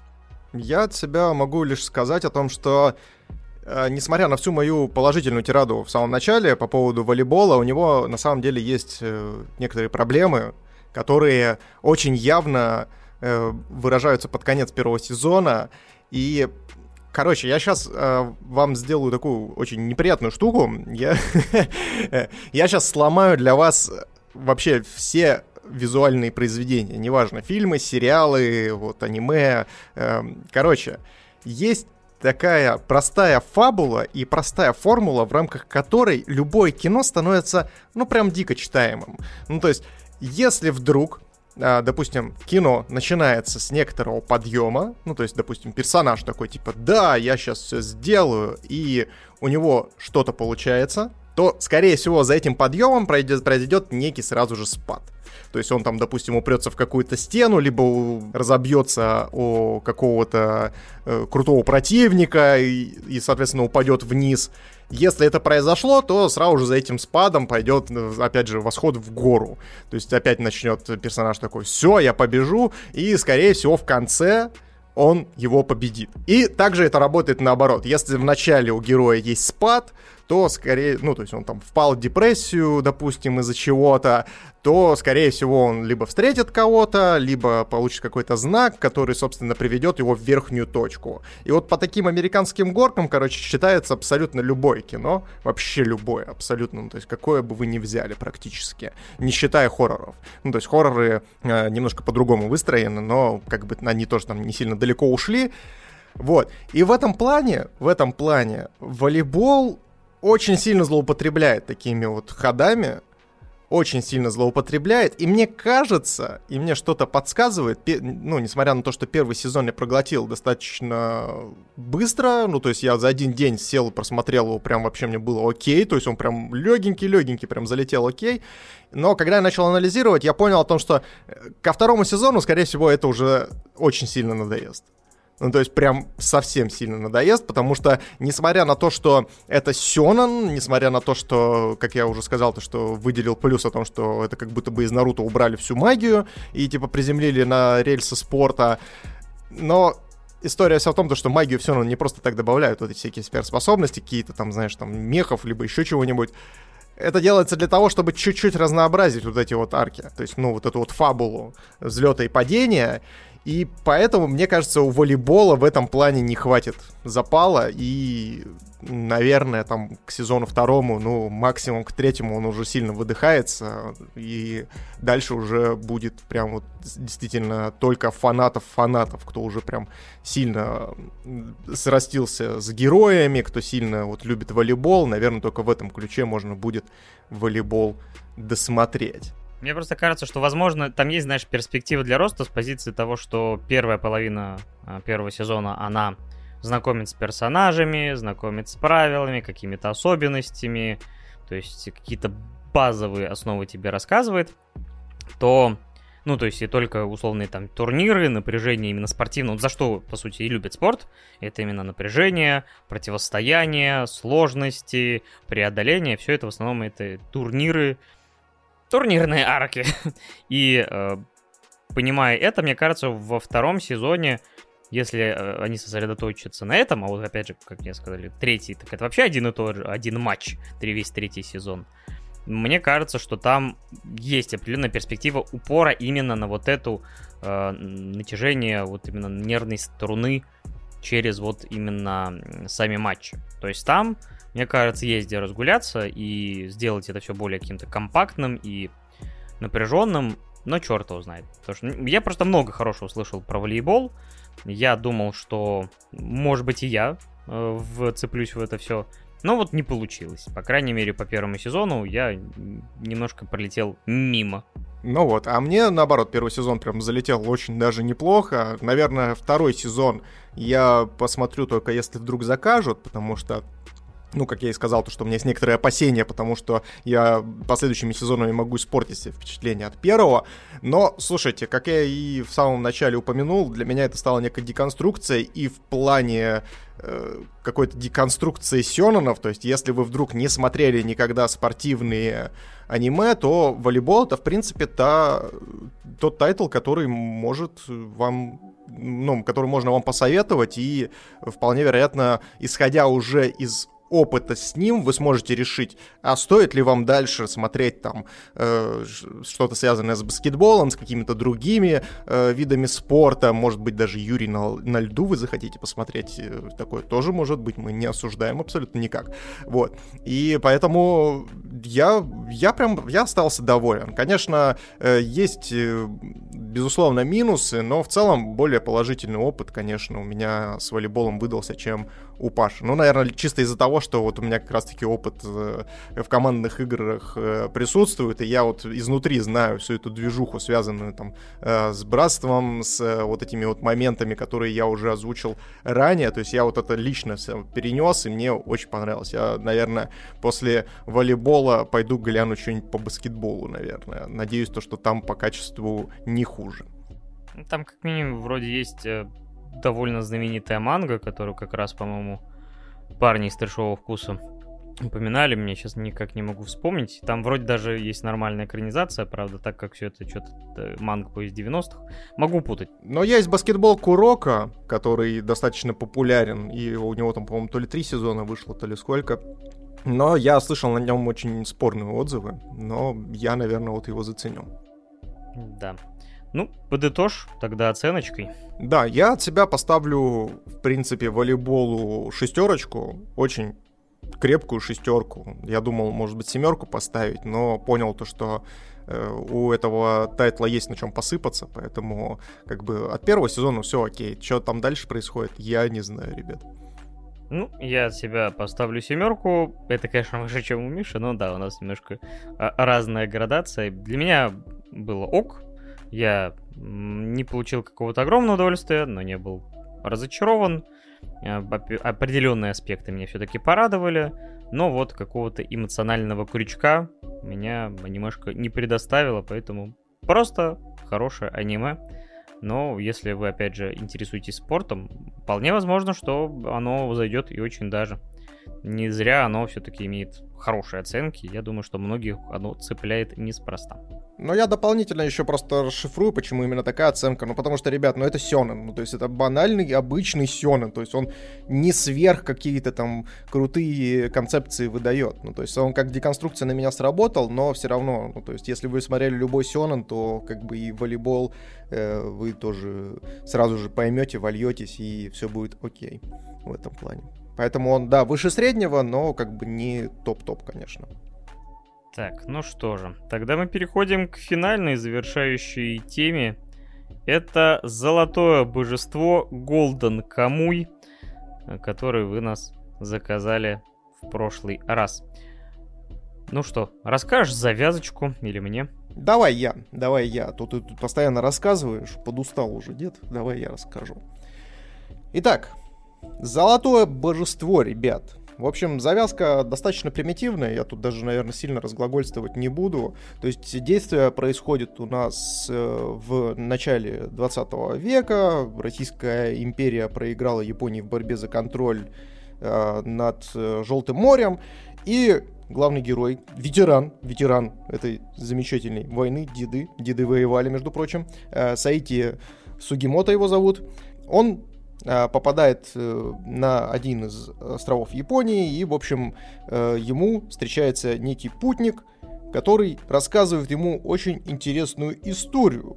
Историю про то, что жил-был когда-то один замечательный человек, который собрал практически все золото, которое в изобилии было на японском острове, Собрал он, на секундочку, 75 килограмм этого золота, что, в принципе, до хрена. То есть он мог вообще жить, не тужить. Но кто-то, в общем, наложил, положил на него глаз. Э, кстати, это важно заметить, то, что при этом он не просто собрал, он еще и вырезал овер до хера населения, которое это золото, этим золотом также владело. И, в общем, естественно, его осудили, посадили в тюрячку и начали из него выпытывать, куда ты золотишко-то, собственно, прикопал, старик. Он долго не сознавался, не сознавался, не сознавался. Ну и, в общем, все пришло к тому, что он решил на своих сокамерниках набить шифровочку. Шифровочку с картой, где он, собственно, это все дело запрятал. Не факт, что там карта, но место расположения точно было отображено. Набил он эти татуировочки, и его неожиданно выпиливают в этой тюрьме. И получается так, то, что Никто не знает, где золото прикопано. Но есть люди, на, на телах которых изображены татуировки вот с этим вот месторасположением. И, в общем, нужно найти, как э, в покемонах, Гаракичимол, загаракичимолить э, всех вот этих вот зеков, э, собрать с них шкуры с этой картой и озолотиться ну и, соответственно, Саити в эту историю не, сначала не очень поверил, а потом неожиданно тот дед, который ему всю эту историю рассказал, пытается его грохнуть неожиданно с криком о том, что что-то я слишком тебе много взболтнул. И он увидит то, что на этом деде как раз-таки изображены какие-то символы в виде татуировки. Он такой, опачки, здорово. Ну и все, и ставит перед собой задачу собрать всех зеков, которые разбречены по всей Японии, и найти золото. Золотая лихорадка, так сказать. Чё, Паш, как к тебе в целом-то золотое божество? Перед тем, как начну, единственное, как, когда вдруг про себя произнес Золотое божество. И просто, знаешь, как-то криминальная блатная история сразу пошла. Прошлась по телу иголка, иголочка. Просто какая-то вот такая тематика в голову полезна. На самом деле она здесь очень э, к месту, потому что, по сути, половина из персонажей это всякие беглые заключенные из э, той партии, которая, ну, разбрелась по этому острову, и кто-то ищет сокамерников, чтобы самим шкурки пособирать, кто-то просто пытается сбежать и как-то выжить. И вот начинается такая круговерть, где э, главный герой встречает то каких-то военных, там, которые хотят отколоться и что-то там намутить, то каких-то вот людей старой закалки тоже, которые там, опять же, сбежали. И у всех свои какие-то мутки, у всех какие-то свои цели. И мне это чертовски понравилось, честно говоря, вот от Золотого Божества я получил удовольствие, захотелось посмотреть продолжение. Если я правильно понимаю, там сейчас есть по три сезона или третий анонсирован, или четвертый анонсирован. Потому что главный герой, этот бес, бессмертный Сагимота, довольно-таки клевый, э, и ему в пару попадается девчушка из э, народа айнов. Я вообще не знал ни про каких айнов никогда. Оказывается, это коренное население Японии. И это уже потом, там, в исторической перспективе, к ним приплыли уже там то ли с Корейского полуострова, то ли еще откуда-то. Ребятки, которые вот сейчас мы знаем как японцев. Но на самом деле вот на Курилах, на юге Сахалина и на, вообще, я так понимаю, там, на большей части японских островов обитали долгое время именно они. Но как-то у них проживание с японцами не то чтобы задалось, поэтому их становилось все меньше и меньше. И к началу 20 века их уже как бы осталось не так много, сейчас-то их вообще, я так понял, раз-два и обчелся. Вот, и он встречает эту девчушку, которая вот живет в гармонии с природой, э, готовит какие-то странные блюда, но к этому мы еще вернемся, я думаю, поподробнее. Хина-хина или Асома. Вот. И их взаимодействие мне понравилось. Потом к ним попадает вот этот беглый зэк, который отовсюду убегает, который специализируется такой придурковатый. Им встречаются, опять же, всякие, вот говорю, все более и более колоритные персонажи. И, блин, за этим интересно наблюдать. Есть забавные моменты, есть моменты, которые, ну, такие, немножко напрягают, потому что то серийный убийца появляется, то какой-то дом вообще с непонятным персонажем, с какими-то ловушками и всем прочим. Вот здесь мне понравилось то, что есть баланс между всеми составляющими, то есть и вот какое-то ощущение приключения, и, опять же, клевые персонажи, и юмор, и немножко экшена, вполне себе добротного. Единственное, что меня удивило, и я никак не смог привыкнуть за, все, за весь просмотр, это то, что все элементы, окружающие героев, они нарисованы, как будто, знаешь, вот эту копир, э, копировальную да, бумагу да, да. фиолетовую из детства. Как будто бы они через нее проделали, и остался контур, я так понимаю, это какая-то фишка, но мне все время не попадалось такое, ну, здесь потом, если у нас будут деньги, дорисуют остальные художники. У них не было ни хрена денег, и оставили все как есть. Но, само собой, это, наверное, все-таки стилистическое решение. Ну, я к нему так и не привык за все серии. Вообще, анимешка, да, не то чтобы прям очень дорогая, мне кажется. Особенно это видно на зверях, которые упоротые волки, упоротые э, эти медведи и прочая живность. Ну, вообще, давай будем честны, как бы рисовали это все Гена Студия, у них, кстати, они достаточно молодые, я так понимаю, и у них не так много опыта, потому что единственный тайтл помимо Золотого Божества, который они Э, отрисовали, ну и который я вот, по крайней мере, знаю, это «Миг за мигом». Такая достаточно странноватая история, но вот э, больше у них там еще есть какой-то питомец, и они еще одну короткометражку для Звездных войн нарисовали видение, и все. Да, мне вроде говорили, что, собственно, они с Золотого Камуя и начинали. То есть это вот студия какая-то дебютант. Ну, то есть нет, для такого положения вещей, я думаю, достойно. А, то есть я не жалуюсь, что называется, на анимацию или же на прорисовку. Не-не, ну я на компьютерных медведей жалуюсь, конечно, они выглядят ультра всрато. тут, не, тут, тут я даже сглаживать углы не буду. Ну, кроме животных, да. Животные, они, конечно, выглядят странно, хотя волк, волк был вроде нормальный, хотя, по-моему, все-таки большую часть прорисовывали, по-моему. Uh, ну вот да, медведи, они часто появляются. И они, конечно, такие странноватые, но думаю, ну ладно, ну не было у них денег. У меня иногда создается впечатление, то, что это те самые медведи, которые, знаешь, на вот этих древних мемах, которые выглядывали из-за угла и кричали, из кустов и кричали шлюха, вот это просто они, только в зимнем лесу, потому что их тут настолько дохера, это просто капец. Ну, то есть чуть ли не как там вот за первый сезон как минимум троих или четверых медведей они встретили. Ну, то есть это что-то, что-то дофига. Высокая концентрация медведей у вас тут на квадратный метр, конечно. Да, то есть такая уголок Э, стереотипной России, только ни, ни хрена не России. Да-да-да. Также тут немаловажную роль играет волк, потому что волков вообще в Японии в какой-то момент э, истребили вообще. И здесь, например, одна из линий это как, как раз один такой тоже колоритный и, кажется, немножко поехавший на охоте и противостоянии с, э, вот, с природой мужичок встречается, который ставит себе цель как раз этого волка белого убить И, а этот волк как раз дружит с этой девчушкой. Да-да-да, он такой, знаешь, это заваливается такой о, it's Bonk! и такой, Bonk! New Bonk City! И такой погнал просто. Я так просто представил, что он э, начитался пацанских пабликов, такой, ненавижу гребаных волков! Если еще кто-то процитирует эти волчьи цитаты, я сойду с ума! Слушай, мне кажется, да, мне кажется, этот э, чувак, он с таким отношением, с таким э, рвением рвался во все это дело, что я не удивлюсь, если он лично всех волков вырезал просто на этом острове. Да, он такой э, ультимативный охотник. Ну вот говорю, вот много, то есть, опять же, там в первом сезоне вроде же 12 всего эпизодов. И мне, честно говоря, даже было как-то вот э, маловато. То есть есть анимешки, где такой, блин, тут 24 или 25 эпизодов, типа, да когда ты кончишься, ну, бывали такие случаи.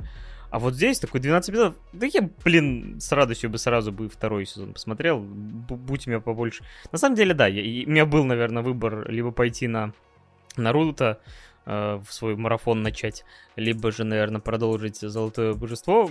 Ну, блин, я, мне очень нравится сейчас просмотр Наруто, поэтому пришлось отказаться от этого, хотя не отказался. Золотое Божество клево.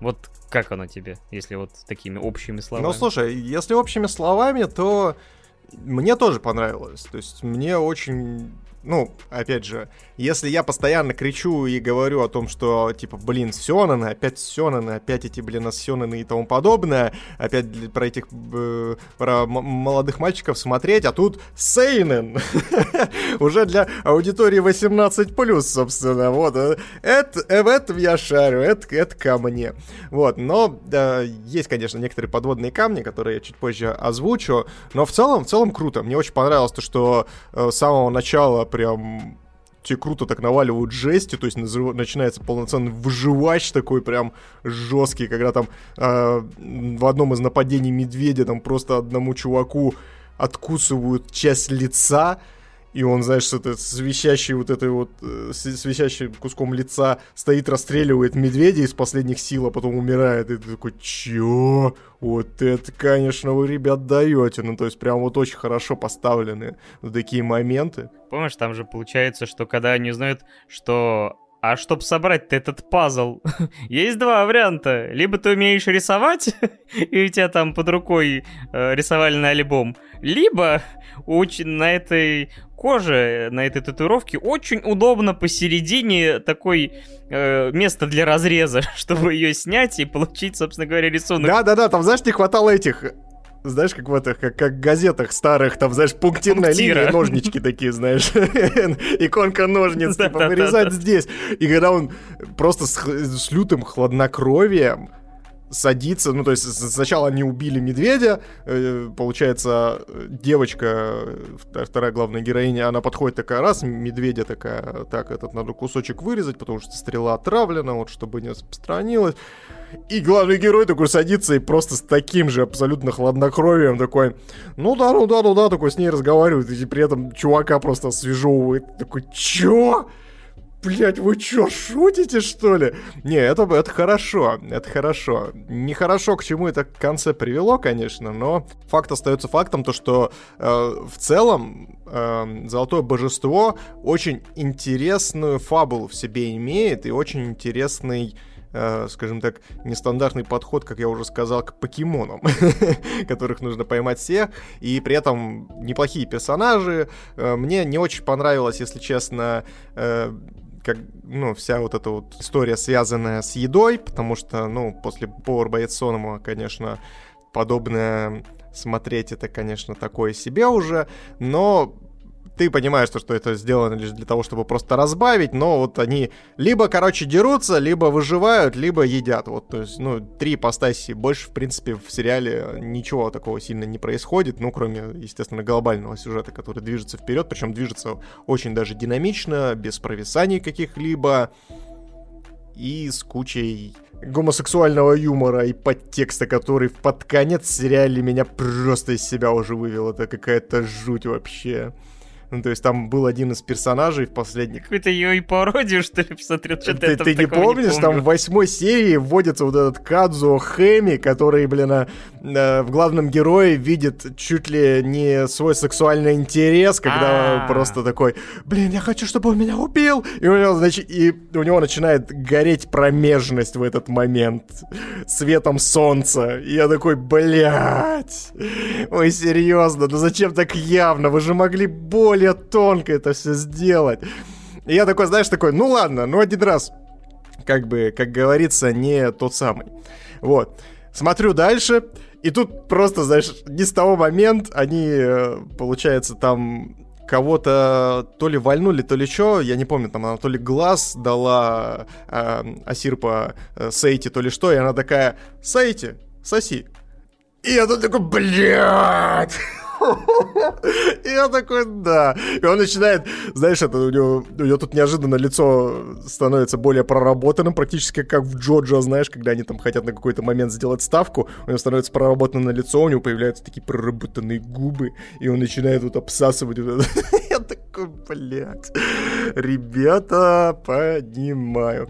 Либо вспомни того самого э, Тацуму, который просто от похоти теряет, блин, связь с внешним миром и начинает там чуть ли не насиловать э, этого комик-релифа нашего, который этот э, Йоситаки, который. Это вообще просто жесть какая-то. Ну, есть там такой, да. Я, конечно, не осуждаю, но мне прям это настолько сильно глаз резало, ну, то есть настолько это не филигранно, настолько это неинтересно, вплетено, прям, знаешь, инородно ультра смотрится, поэтому я, конечно, не гомофоб, но вот есть, конечно, тайтлы, в которых это более классно и элегантно. Ну, я на этом акцента как-то не, не словил, поэтому для меня это, да, был просто какой-то забавный фан-сервис и фиг ты с ним. Тут, кстати, между прочим, пишут о том, что юмор в третьем, во втором и в третьем сезоне еще эдживый. Ну, если мы когда-нибудь доберемся, проверим. Пока я только могу судить по первому сезону. Вот, возвращаясь к еде, тут, конечно, знаешь, она более суровая, потому что они постоянно жрут что-то сырым. Ммм, хина, хина. Ну и постоянно вот эта шутка про то, что э, наш главный герой говноед, потому что добавляет мисо девочка что-то стабильно считает, что он добавляет в еду реально говно. Но потом э, пробует и такой, о, да нет, это вроде вкусно, но, но продолжает считать, что это говно только вкусно. Это, конечно, тоже кринжовенько, но... Да-да-да, она такая, ты, ты меня что, говном хочешь накормить? Я понять не могу. И вот это вот все. Ну давай добавочку тогда, типа... А тебя, кстати, слушай, а тебя не покоребило, между прочим, с момента, где у них там целая целый диалог, блин, происходит на финальных сериях про письки. То, что они с маленькой девочкой сидят и обсуждают письки. И то, кто чью письку видел, и что там за письки, и то, что они бывают маленькие, бывают большие. И это, я что-то вообще на этом моменте вообще, блин, это, я, погодите, я, блядь, что, я на пульт сел, я, блядь, на другой канал переключился. Там еще мне говорили, что в оригинале, сейчас как там, э, то ли Пенис Сенсей, то да, да, да, да, да, она, она, она его называет Пенис Сенсей, да, вот этого э, нашего Халка. Да, то есть там как бы это, ну, скажем так, опять же, так как это без какого-то э, такого контекста, то есть, ну, ну, разговор, разговор такой на наивный, детский, ну, ну, и хрен ты с ним, то есть, если бы это было что-то похабное. Ну вот, говорю, как-то вот у меня не, не получалось вот в этом всем увидеть вот какую-то именно пошлость, звенящую пошлость. Такой, ну, пошутили про пенисы, пошутили про говно, ну и хрен ты с ним. Н- ничего страшного. То есть, ну, блин, мы тоже постоянно шутим про, про это же. И ничего, подкаст ведем, уже 14 выпуск. Слава богу, что тебе есть 18. Иначе мои бы шутки про пенис в этом подкасте были бы э, последними на свободе. Ну, э, подытожим тогда, наверное. Мне в целом, как я и сказал, да, очень даже понравилось. Я потом, если будет возможность, э, посмотрю еще. Либо закажут, либо сам доберусь. Но вот просто клевая анимешка приключенческая. То есть вот которая вот сбалансирована в тех вещах, которые я люблю, то, что меня как-то увлекает. Поэтому просто интересно, что будет дальше, к чему приведут все эти приключения и какие еще э, странности там будут. Так что я поставил бы ему, э, ну, наверное, тоже 8,5. 8,5, да, вот мне, мне настолько понравился.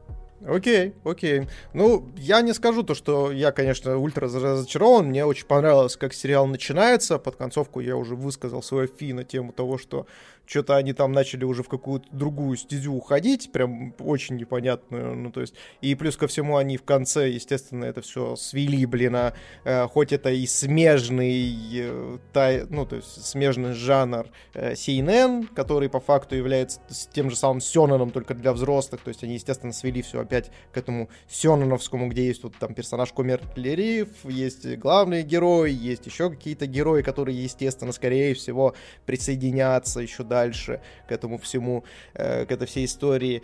Но Дальше, наверное, я смотреть все-таки не буду. Ну, то есть, если только не закажут, потому что, ну, начали они за здравие, а вот для меня закончили за упокой. Слишком они уж там перевернули всю игру. Если бы они продолжили дальше вот играться, знаешь, типа с выживачом, с э, какими-то интересными стратегиями по э, вычислению и заманухи вот этих вот э, многоуважаемых ребят. Хотя, кстати, между прочим, здесь еще стоит заметить, что здесь еще очень даже неплохие злодеи. То есть это я тоже, наверное, в плюс тоже включу. Злодеи интересные, злодеи необычные, ну, то есть такие полусумасшедшие ребята, которые э, действительно там без царя в голове местами бывают. Вот. Но как-то вот оно ну, как это, знаешь, такое послевкусие очень странное у этого сериала. То есть э, такое чувство, будто вот, вот писька во рту попала. простите, простите. А, вот. А, и это. И да, послевкусие очень странное такое у него, как будто бы вот он а, начал за что-то серьезное, а вот закончил чем-то совсем вот стандартным. И поэтому я поставлю этому тайтлу шестерочку. Он достоин просмотра, и посмотрите, и особенно начало, начало первые там 6-8 серий, это прям вообще очень круто, а, а дальше уже решите каждый сам для себя. Я продолжаю косплеить после твоей шутки тот мем с э, э, таким открыванием-закрыванием глаз драматически. Что? Окей, ладно, таков юмор подкаста 20 дед. Но это, в принципе, вполне на уровне юмора самого Голден Камоя. Да, да, безусловно. Ну, я просто, видишь, я почувствовал, наверное, в сценаристе э, своего конкурента по написанию шуток, поэтому... поэтому это, знаешь, когда, типа, э, два человека с одинаковым, досконально одинаковым, знаешь, опытом и какими-то там э, жизненными позициями сталкиваются, они начинают друг друга ненавидеть. Вот здесь примерно та же самая история. Увидел конкурента и решил сказать, что он мудак. Да. Спасибо огромнейшее всем, кто поддерживал нас, ребят. Вы прям все лучшие. Наш комьюнити вообще, я не знаю, мне кажется, самое топовое комьюнити. Все, кто любит 2D-дедов, знаете, что 2D-деды любят вас безгранично. Мы вас всех меньше, чем три, ребят. Да, спасибо огромное нашему комьюнити за поддержку, за прослушивание. Э, канал потихонечку растет. Мы будем стараться, опять же, как я сказал, звать кого-нибудь в гости, чтобы еще разнообразить и рассказывать и про анимешки, и про киношки, и про игры, и интересно общаться. А, спасибо всем, кто, опять же, ставит такие оценочки в iTunes, пишет комментарии, смотрит, слушает, делится, рассказывает про подкаст другим. Это очень важно и нужно, потому что мы не самые именитые ребята, и путешествие из подвалов, поиска на различных площадок, это штука такая болезненная, но мы стараемся, вы нас поддерживаете, и мы продолжим заниматься любимым хобби и рассказывать вам, опять же, про то, чем хотим поделиться и то, что вы нам заказываете. Да, ребят, еще важно, что Естественно, все это влияет не только там на какую-то псевдопопулярность и тому подобное. Нам-то на самом деле мы уже э, стары, нам куда популярность? То есть мы тут без двух недель, блин, откиснем скоро, поэтому эта популярность нам в жопу не уперлась. Вот, она просто позволяет нам дотянуться до тех людей, э, до тех интересных личностей, которые, э, ну, скажем так, не пошлют нас нахер, а скажут о том, что, блин, у вас прикольный подкастик, давайте мы к вам завалимся. Как это было, например, с Ваней, как это было с Эдом из подкаста Бака, поэтому все это развитие в любом случае позволяет нам улучшать контент и продолжать звать прям ультра крутых людей, до которых, возможно, которых, возможно, даже вы не ожидаете услышать в нашем подкасте. Ну, да. Ну что, давай тогда прощаться. С вами был или на связи 2D Деды, а именно Паша Беляев, также известный как Рекрут 3 девятки и Миша Попов, также известный как Майкл Рэй. Да, еще раз спасибо всем огромнейшим, всем, кто нас поддерживает, всем, кто нас слушает. Ребята, лобзаем ваши ушки, вы просто лучшие. Поставьте, пожалуйста, лайкосик э, под этим видео, если вы смотрите нас на ютубе, либо же поделитесь этим выпуском, либо поставьте оценочку, пожалуйста, в Apple, либо на любой другой доступной площадке э, для подкастинга. С вами, как всегда, были мы 2D дедушки, мы вас всех меньше, чем 3, ребят, и помните, 2D деды лучше, чем 3D. Всем пока-пока.